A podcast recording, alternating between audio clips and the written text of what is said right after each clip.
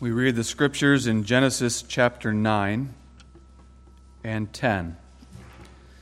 We begin at chapter 9, verse 18, and the text will run from verse 18 through 27. But then we're going to read chapter 10 as well, even though perhaps it is a bit tedious to read the genealogy. I think it's worthwhile to read that in light of the text that we're considering. And it shows us the various names and the various nations that came forth from Shem, Ham, and Japheth. So let's begin reading at Genesis 9, verse 18. And the sons of Noah that went forth of the ark were Shem, Ham, and Japheth. And Ham is the father of Canaan. These are the three sons of Noah, and of them was the whole earth overspread. And Noah began to be an husbandman, and he planted a vineyard, and he drank of the wine, and was drunken, and he was uncovered within his tent. And Ham, the father of Canaan, saw the nakedness of his father, and told his two brethren without. And Shem and Japheth took a garment, and laid it upon both their shoulders, and went backward, and covered the nakedness of their father and their faces were backward, and they saw not their father's nakedness. And Noah awoke from his wine and knew what his younger son had done unto him. And he said, Cursed be Canaan, a servant of servants shall he be unto his brethren. And he said, Blessed be the Lord God of Shem, and Canaan shall be his servant. God shall enlarge Japheth and he shall dwell in the tents of Shem, and Canaan shall be his servant. And Noah lived after the flood three hundred and fifty years, and all the days of Noah were nine hundred and fifty years, and he died. Now these are the generations of the sons of Noah, Shem, Ham, and Japheth, and unto them were sons born after the flood. The sons of Japheth, Gomer, and Magog, and Madai, and Javan, and Tubal, and Meshech, and Tiras. And the sons of Gomer, Ashkenaz, and Riphath, and Togarmah. And the sons of Javan, Elisha, and Tarshish, Kittim, and Dodanim. By these were the isles of the Gentiles divided in their lands, every one after his tongue, after their families, in their nations. And the sons of Ham, Cush, and Mizraim, and Phut, and Canaan. And the sons of Cush, Seba, and Havilah, and Sabtah, and Raamah, and Sabtechah, and the sons of Raamah, Sheba, and Dedan. And Cush begat Nimrod. He began to be a mighty one in the earth. He was a mighty hunter before the Lord. Wherefore it is said, even as Nimrod, the mighty hunter before the Lord. And the beginning of his kingdom was Babel, and Erech, and Akkad, and Calneh in the land of Shinar. Out of that land went forth Asshur and builded Nineveh, and the city Rehoboth and Calah, and Resen between Nineveh and Calah, the same is a great city. And Mizraim begat Ludim, and Anamim, and Lahabim, and Nephtuhim and Pathrusim, and Casluhim, out of whom came Philistim, or the Philistines, and Caphtorim. And Canaan begat Sidon, his firstborn, and Heth, and the Jebusite, and the Amorite, and the Girgashite, and the Hivite, and the Archite, and the Sinite, and the Arvadite, and the Zemarite, and the Hamathite, and afterward were the families of the Canaanites spread abroad. And the border of the Canaanites was from Sidon as thou comest to Gerar unto Gaza, as thou goest unto Sodom and Gomorrah, and Admah and Zeboim, even unto Lasha. These are the sons of Ham, after their families, after their tongues, in their countries, and in their nations. Unto Shem also, the father of all the children of Eber, the brother of Japheth the elder, even to him were children born children of Shem, Elam, and Asshur, and Arphaxad, and Lud, and Aram. And the children of Aram, Uz, and Hul, and Gether, and Mash. And Arphaxad begat Selah, and Selah begat Eber. And unto Eber were born two sons. The name of one was Peleg, for in his, na- in his days was the earth divided. And his brother's name was Joktan, and Joktan begat Almodad, and Sheleph, and Hazarmaveth, and Jerah and Hadoram, and Uzal, and Diklah and Obal, and Ib- Ib- Abimael, and Sheba, and Ophir, and Havilah, and Jobab. All these were the sons of Joktan. And their dwelling was from Mesha, as thou goest on to Sephar, a mount of the east. These are the sons of Shem, after their families, after their tongues, and their lands after their nations. These are the families of the sons of Noah after their generations and their nations. And by these were the nations divided in the earth after the flood.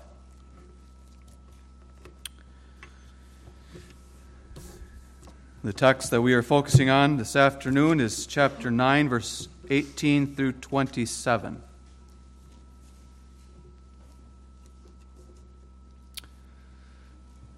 Beloved congregation of our Lord Jesus, in the text that we consider today, Moses focuses our attention on the three sons of Noah. And we have seen that their genealogy appears in the next chapter after our text.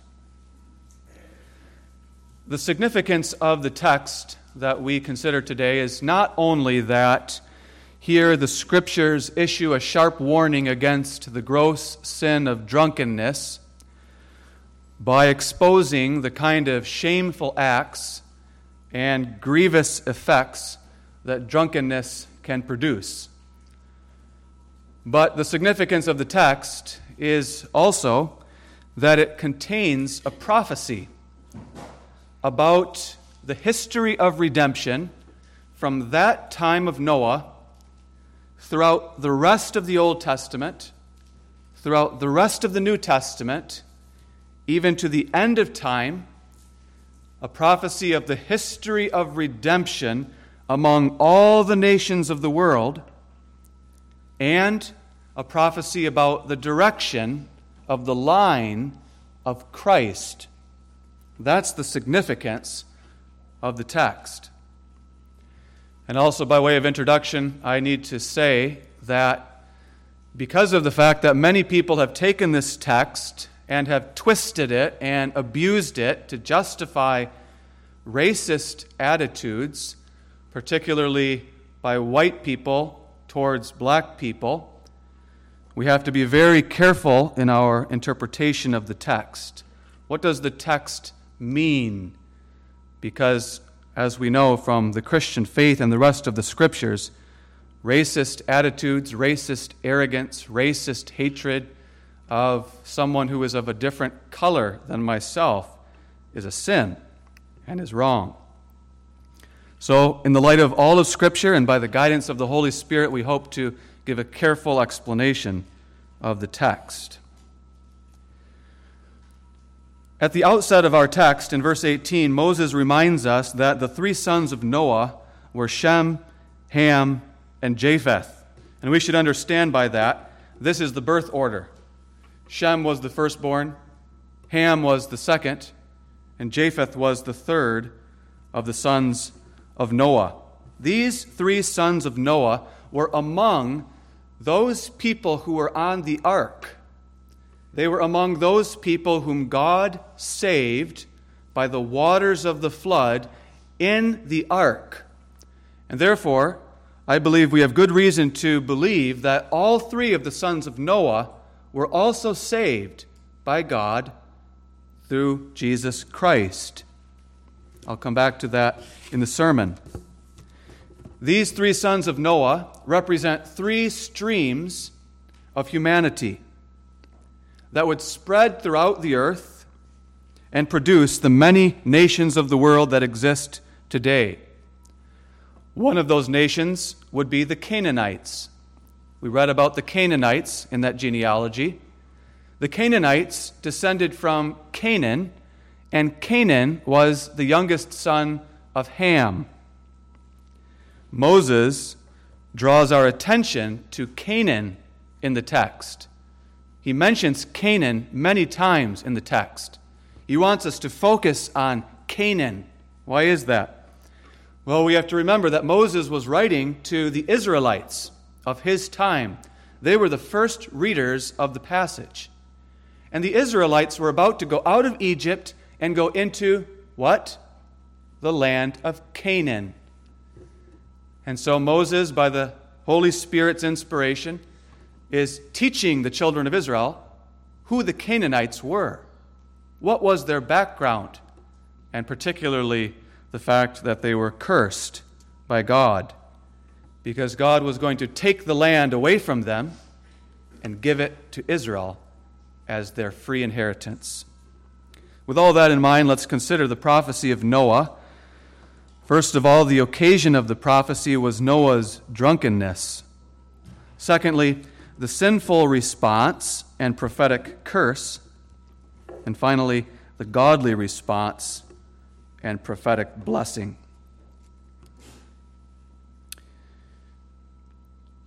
We read in the text in verse 20 that Noah began to be an husbandman and he planted a vineyard. Noah was 601 years old when he came out of the ark after the flood. The meaning of the text is not necessarily that Moses or Noah began the work of a husbandman for the very first time after the flood, as if he had never done this kind of work before. It seems very likely that Noah had been a husbandman before. This was the job that he was familiar with. He knew how to cultivate the ground, he knew how to plant a vineyard, he knew how to grow grapes and how to make wine.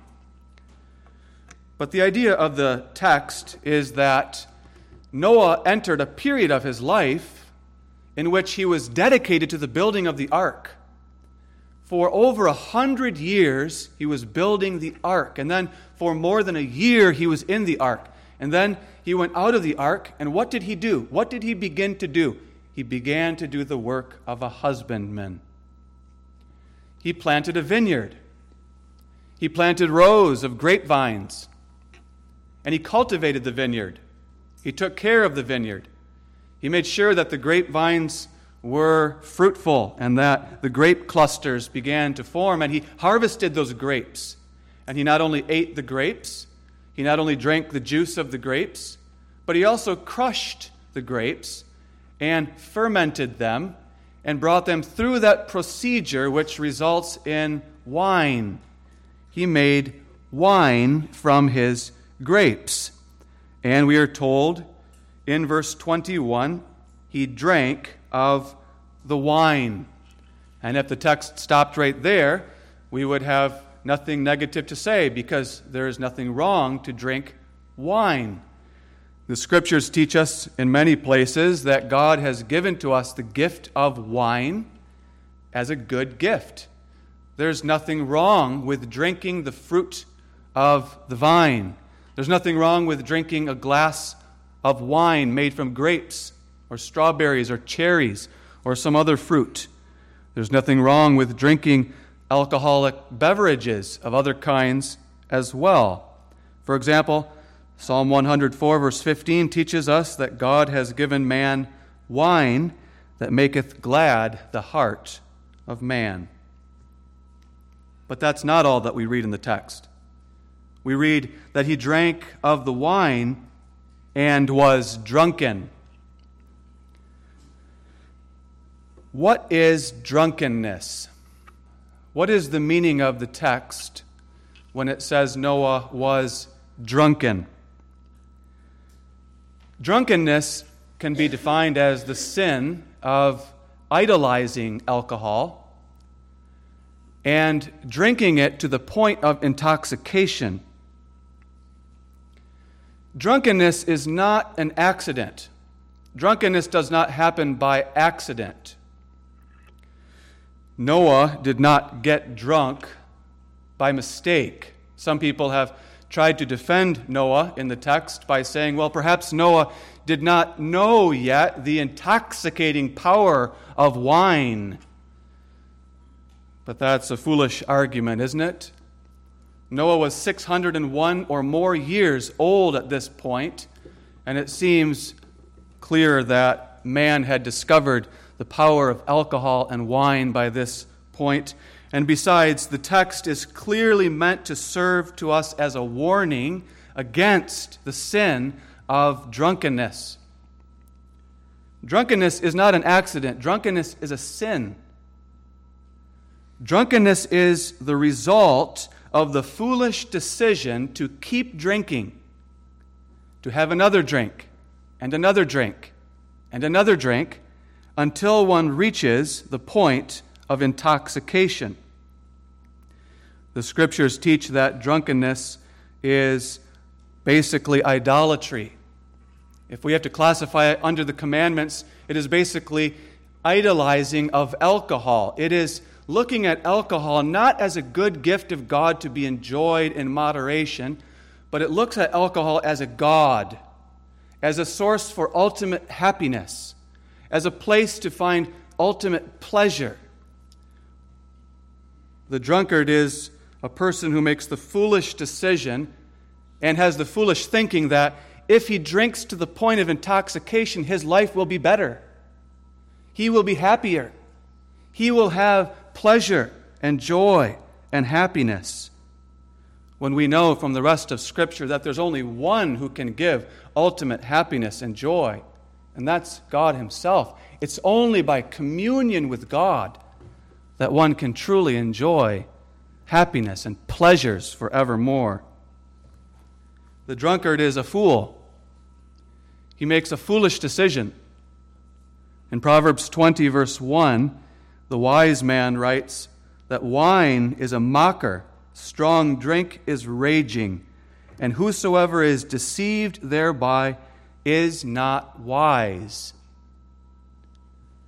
The drunkard has been deceived. He has believed a lie, and the lie that he believes is that drinking is going to make him happy. Drinking is going to give him pleasure. So, drunkenness is the sin of idolizing alcohol and drinking it to the point of intoxication. That's what Noah did. He took a drink of the wine, but then he took another drink. And he took another drink and another drink until he was fully drunk. So, drunkenness can also be defined as the state or the condition of a person who has drunk too much. Drunkenness is the condition in which one has lost control over his body, over his mind, and even over his soul. It's a condition in which he has lost all discretion, all restraint, all discipline of himself. The scriptures describe the drunkard in various ways, like in Psalm 107, verse 27, the psalmist speaks of sailors on a ship in the sea in the midst of a storm. Now, picture sailors in a ship in a storm at sea. The ship is rocking back and forth, and the, the sailors are staggering like this and reeling to and fro. And the Bible says that's what a drunkard is like. He doesn't have control of his own body, he staggers about and he falls on the ground. The Bible indicates that a drunkard mumbles and slurs his words because he cannot pronounce them clearly. Remember Hannah? When she was in the tabernacle, she was praying with her eyes closed and her lips were moving, but no sound came out. And Eli thought she was drunken. That's the behavior that is typically true of the drunkard. Or remember on Pentecost when they began to speak in different tongues, the wonderful works of God, and some people said they're drunken because the sounds that were coming out of their mouth sounded so strange. That's the behavior of a drunkard. A drunkard has willfully decided to be drunk, and when he becomes drunk, he acts like a fool. He laughs at things he shouldn't be laughing at. He says things he shouldn't be saying. He does things he shouldn't be doing. He starts to get into fights. He's brawling. He's swinging his fists. He's cussing out loud. He's wasting his money. And he's engaging often in sexual immorality as well.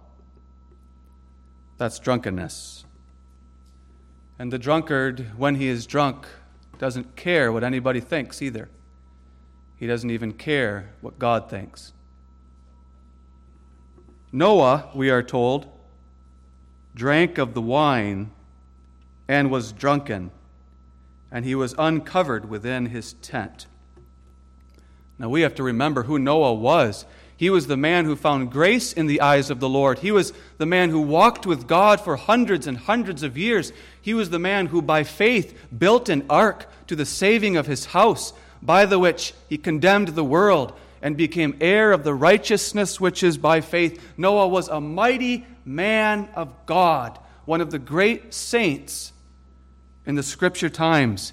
But here he is, drunk, acting the fool, uncovering himself in his tent exposing himself to the eyes of anyone who might enter into the tent.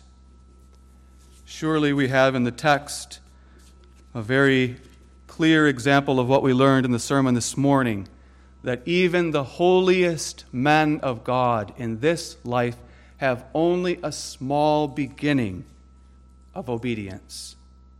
Remember, Noah was an old man at this point.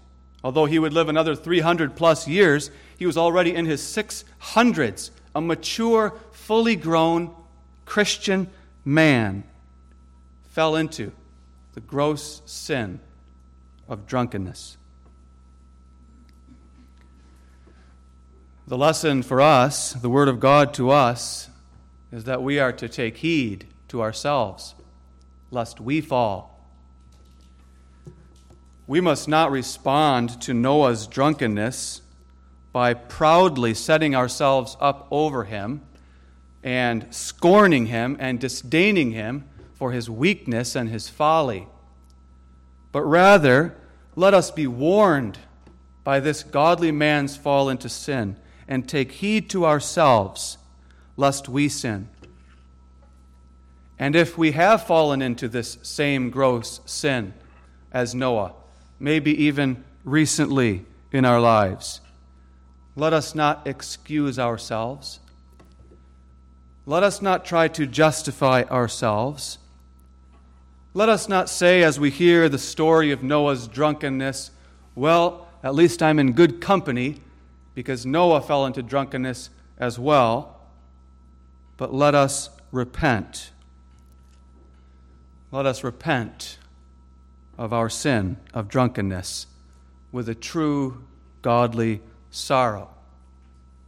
And let us flee to Christ, who did nothing less than shed his precious blood on the cross in his love for us to cover all our sins, including the sin of excessive drinking. Let us flee to Christ and lay hold on him and his cross. And let us not drink earthly wine in excess, but let us drink the spiritual wine of the blood, the blood of the Son of God, who in his love laid down his life for us on the cross. And let us not seek comfort in the bottle let us not seek pleasure. Let us not seek to medicate and to cope with life and its difficulties through excessive drinking, but rather let us be filled with the Holy Spirit and let us flee again and again daily to Christ and His love. And through communion with God, find pleasure and joy and rest in Him. And finally, let us not forget that the scriptures warn us very clearly that drunkards will not inherit the kingdom of God. Ephesians 5, verse 18, and 1 Corinthians 6, verse 10, the apostle sets forth in no uncertain terms the warning Be not deceived, he says, for we know that no drunkard will inherit the kingdom of God. And positively, in Galatians 5, verse 21, we read that temperance temperance, self control when it comes to all of these good gifts of God, including wine. Temperance is among the fruits of the Spirit. Godly Noah drank the wine and became drunk, and he was uncovered within his tent.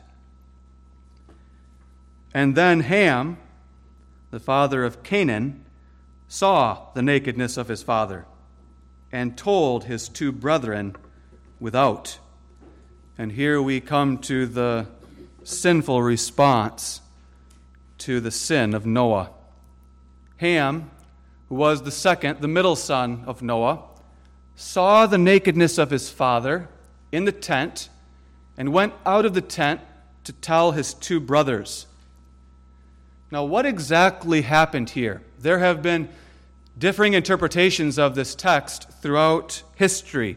Even among Protestant Reformed writers, you can find in books published by the RFPA very different interpretations of the text. What exactly is the Holy Spirit teaching us here? What exactly happened here?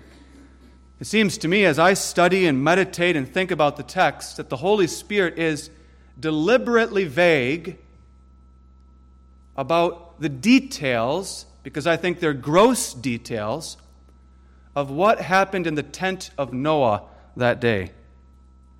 Deliberately vague.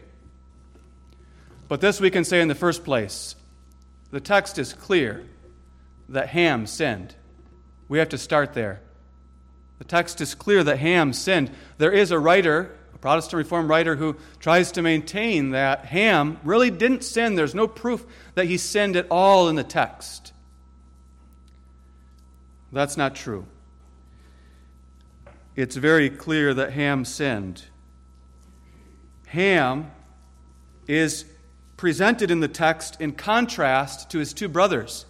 There's a sharp, clear contrast between the actions of Ham and the actions of Shem and Japheth, isn't there? And so I say, this first of all, Ham sinned. Ham sinfully responded to the nakedness and the drunkenness of his father. But what was the sin of Ham? His sin was not merely that he saw the nakedness of his father, but his sin is that he went and told his two brothers. Now, we are not told exactly why he went and tell them. We're not told exactly what was his motivation or what was his manner or why did he do that. But it seems obvious that if Ham, upon seeing the drunkenness and nakedness of his father, goes out of the tent to tell his brothers that Ham was motivated by sinful motives. Either Ham was puffed up with a sinful and self righteous pride toward his father as he looked at him in his weakness and infirmity, in his drunken stupor, and he decided to go to his brothers and tell them all about the terrible, horrible sin of their father sneering, wagging his head in self righteousness. Or perhaps Ham had such a low view of sin that when he saw the sin of his father, he just minimized it. He thought it was a joke, he thought it was laugh worthy, and he went to tell his brothers to, to laugh with them about the weakness and the sin of their father, to make light of it. Either way, that would be a sinful response to the sin of Noah. And what makes it worse is that Noah was his father. And Ham knew because the law was written on his heart that he must honor his father and his mother. But he didn't honor his father that day. He dishonored him when he went out to spread the news into the family of the drunkenness and nakedness of their father. Let us not commit the sin of Ham. Let us not seek to spread by gossip, by backbiting, the sins of others, including the sins of our own parents and grandparents. Let us not be eager to go and gossip with everybody about the sins of fellow believers, especially those of our parents. We are not to talk about the sins of other people as much as possible. Now, as we've seen recently in our own history, there is perhaps an exception to that. There is the sin of abuse, especially sexual abuse by a predator, by a man in power and authority, abusing someone under his power and authority in secret and trying to keep it secretive so that nobody will find out or expose him. That kind of a sin, if we are to discover it, should be exposed.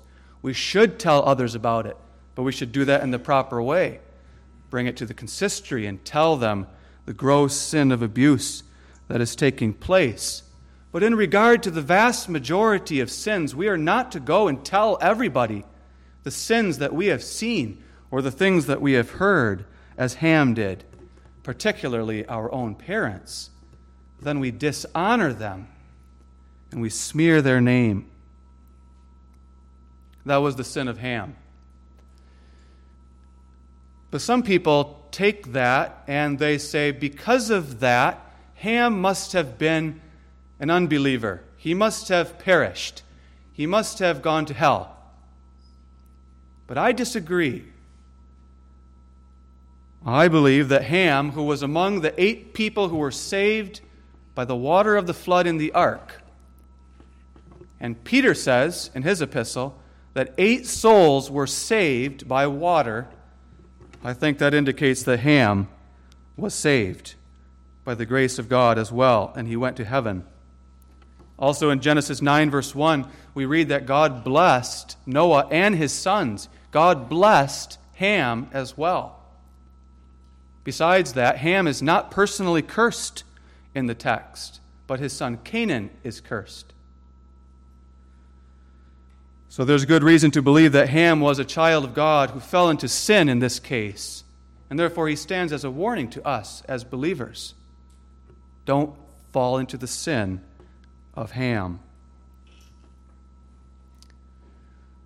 But there seems to be more to this story than meets the eye.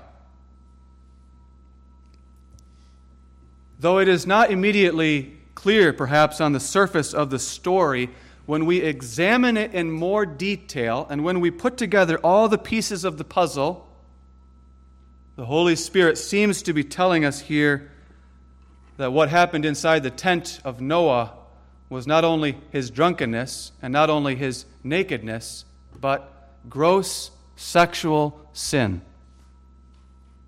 And that perpetrated by his grandson Canaan.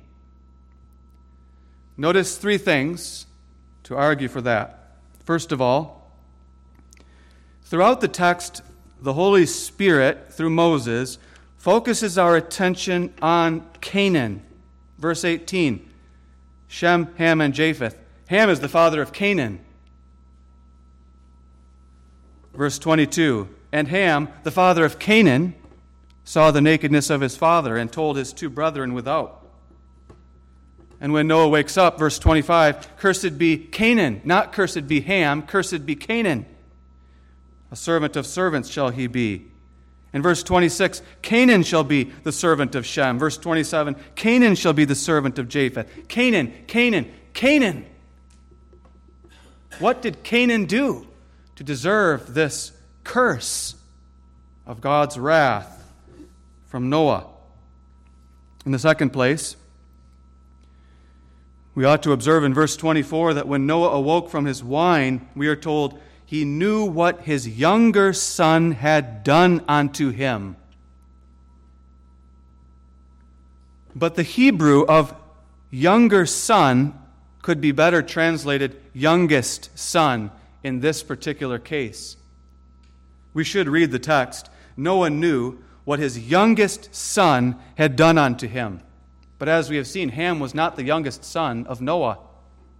Shem, Ham, and Japheth but Japheth, the youngest son of Noah, he did not perpetrate this sexual sin, obviously. So, who then is Noah referring to when we are told he knew what his youngest son had done unto him? Canaan is the only other person in the text. Canaan, who was the youngest son of Ham, and therefore, quite possibly, the youngest grandson of Noah the youngest boy in the whole of the clan of Noah was Canaan. And when Noah awoke from his wine, he knew what his youngest grandson had done unto him. If that's only referring to Ham, that he knew what Ham did unto him, first of all, Ham is not his youngest son. And secondly, what did Ham do unto him? Well, it's true that he spread the news of what Noah had done, but he didn't do anything to Noah directly. But Noah knew what his youngest son had done unto him. And what did his youngest grandson do unto him when he was in a drunken stupor? How did Noah become naked there in his tent? Was it the case that he uncovered himself, or was it that someone else uncovered him? In the third place, then, we turn to Leviticus 18. And in that passage, Moses, who wrote the same words of our text, also wrote the laws against sexual sins. And he writes this None of you shall approach to any that is near of kin to him, to uncover their nakedness. I am the Lord. The nakedness of thy father or the nakedness of thy mother, thou shalt not uncover. She is thy mother. Thou shalt not uncover her nakedness. There's a law against the sexual sin of incest.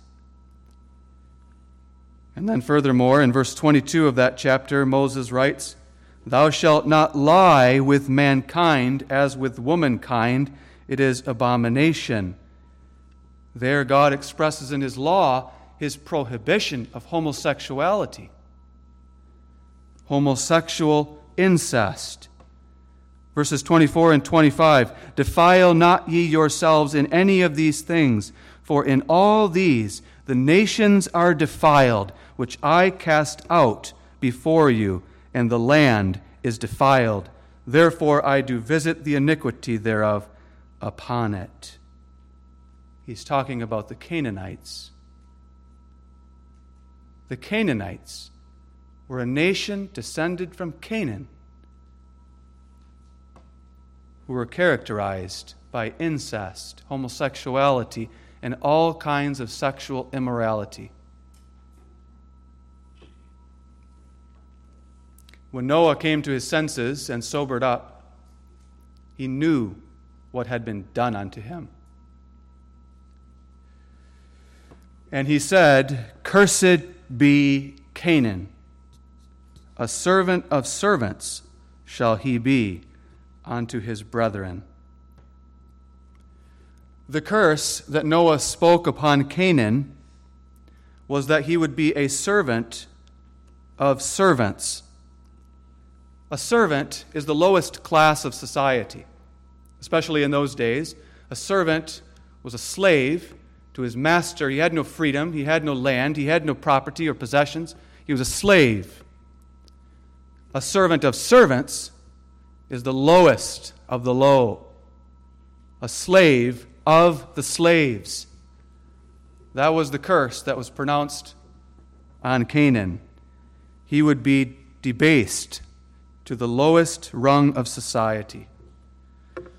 When Noah cursed Canaan, we have to understand he was not just waking up in a rage and in fuming hot wrath, spewing forth his revenge and his curses on Canaan. No. Noah was a man of God. He was a believer who loved and walked with God. And when he sobered up, we ought to understand that he was sorry for his own sin too. And when he began to speak, he spoke as a prophet. He spoke under the inspiration of the Spirit when he said, Cursed be Canaan for the wickedness that he has done. And the proof of that is that this curse came to pass. The rest of the history of the Old Testament makes clear that this was indeed a prophecy because God fulfilled those words of Noah upon the Canaanites. He did that, for example, when he rained fire and brimstone upon Sodom and Gomorrah. In the genealogy, we saw that Sodom and Gomorrah were descended from Canaan. They were Canaanites.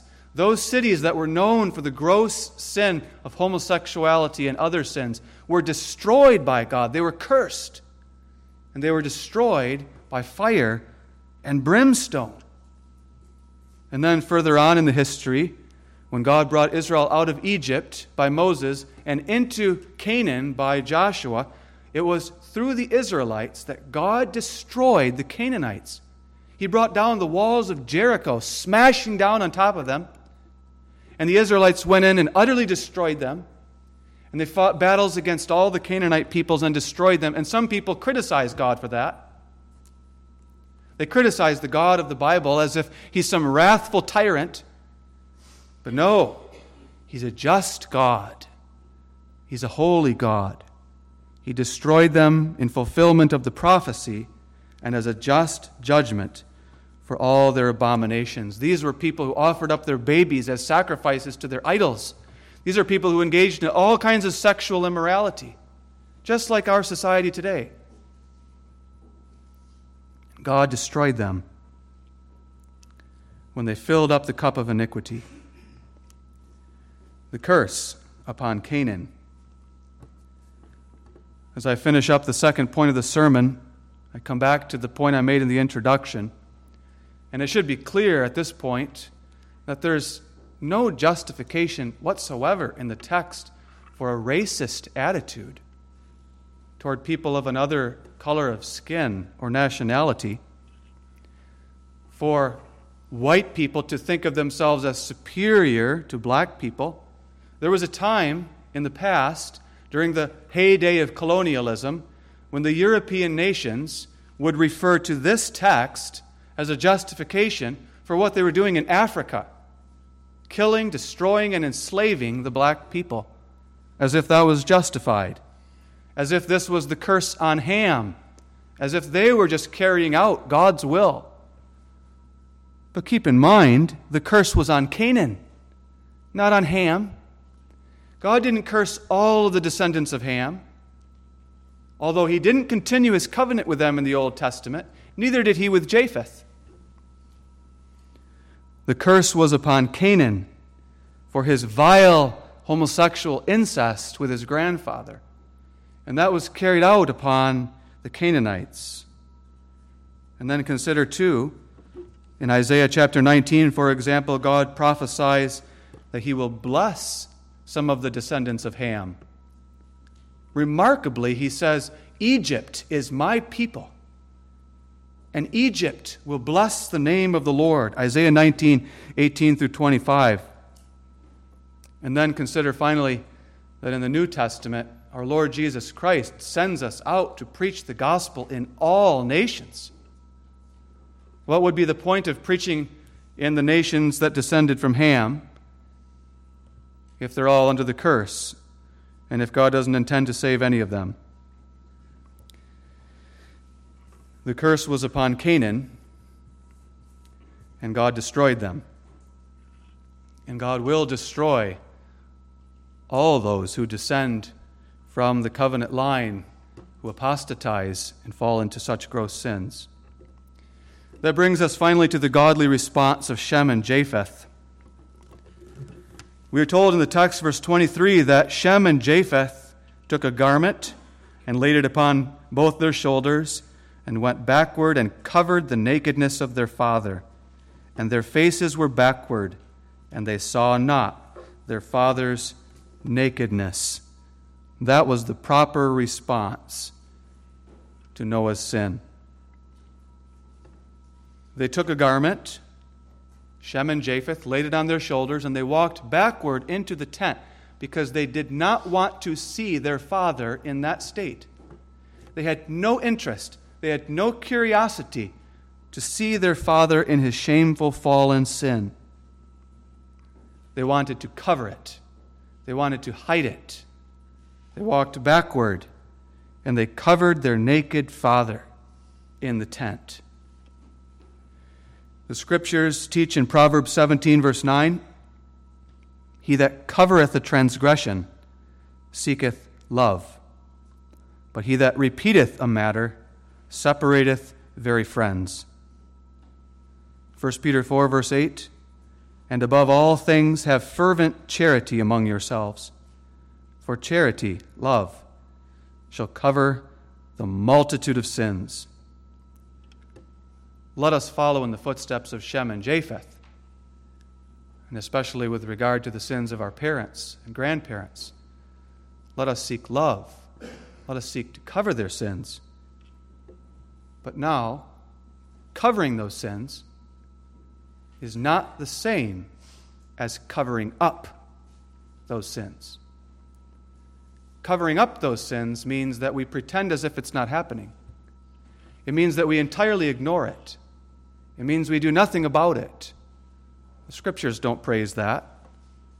The scriptures call us to do the hard thing. Go to your brother. Tell him his fault between you and him alone in private. And it may be that you will bring your brother, it could even be your own father or grandfather, to repentance. Go to them. Tell them their sin in love and humility. Don't cover it up, but cover it. Don't tell others about it. Don't spread it hither, thither, and yon. Cover it up. Cover it, rather. Hide it and deal with it privately and properly. That's what Shem and Japheth did.